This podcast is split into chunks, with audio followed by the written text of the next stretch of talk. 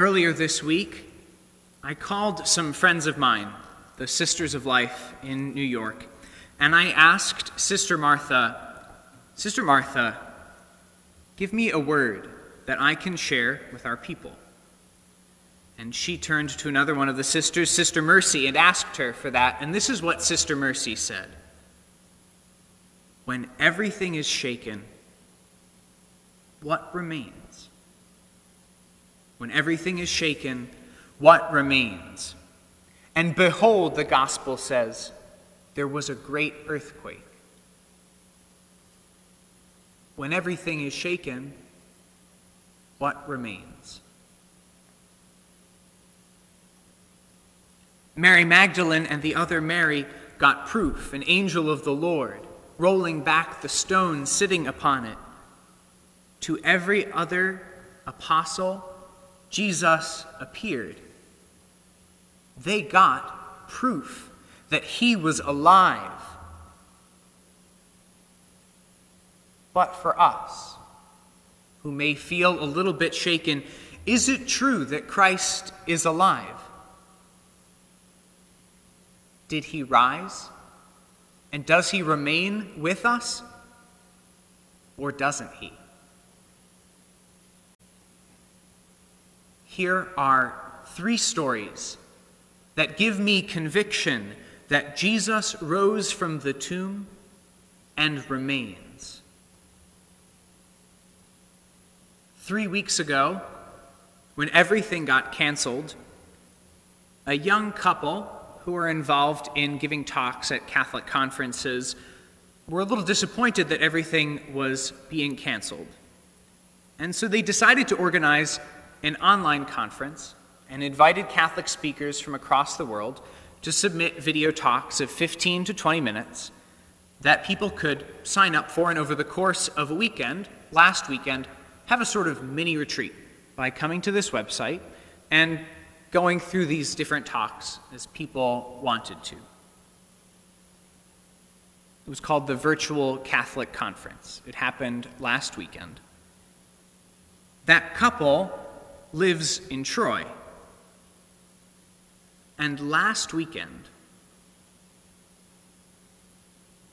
across the whole world, more than fifty thousand people came to this conference.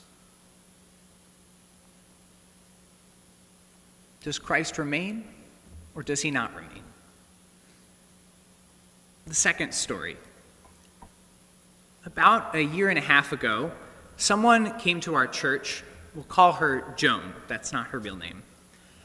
And she had been living near our parish for a long time, but had never come to church. I met her when I was a deacon, and again as a priest, and she was brought back to church by a terminal diagnosis that she had. She came to Mass one week, three days in a row, and the third day I asked her if she wanted to receive anointing of the sick. Joan, like a lot of people who come back to the church, wasn't really sure what that was, and so I explained that we have oil that's blessed by the bishop each year, and that I would first lay my hands on her and then pray over her with this oil for spiritual and physical strength. And in the quiet of this church, to my surprise, when I laid my hands on her, quietly, Joan went.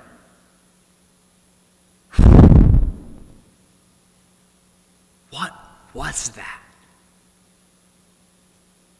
And she went on to explain, that felt, in a good way, like electricity going through my whole body.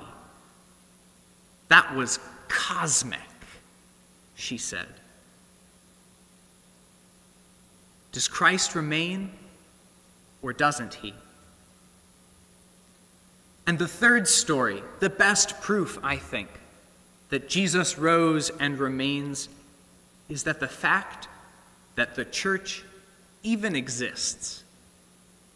Our church, we know, like that risen body of Christ, is beautiful and glorious and also carries very painful wounds.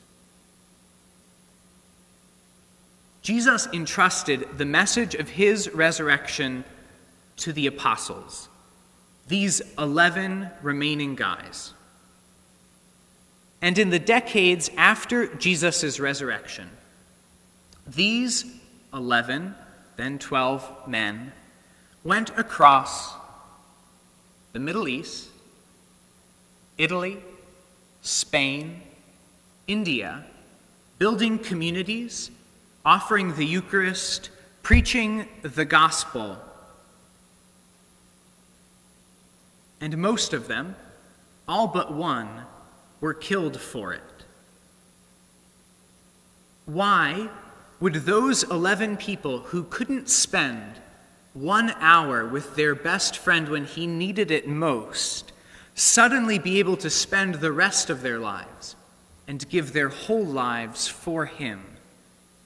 Something must have happened at that tomb. But perhaps the most beautiful part of the impossible story of the church is that the first people to whom Jesus entrusted the message of his resurrection, its first witnesses weren't the apostles, but were women. And in first century Jewish culture, women weren't even allowed to testify in court. What they said was considered not admissible as evidence. And we know, in certain ways, what it's like to live in a culture that doesn't believe what women say.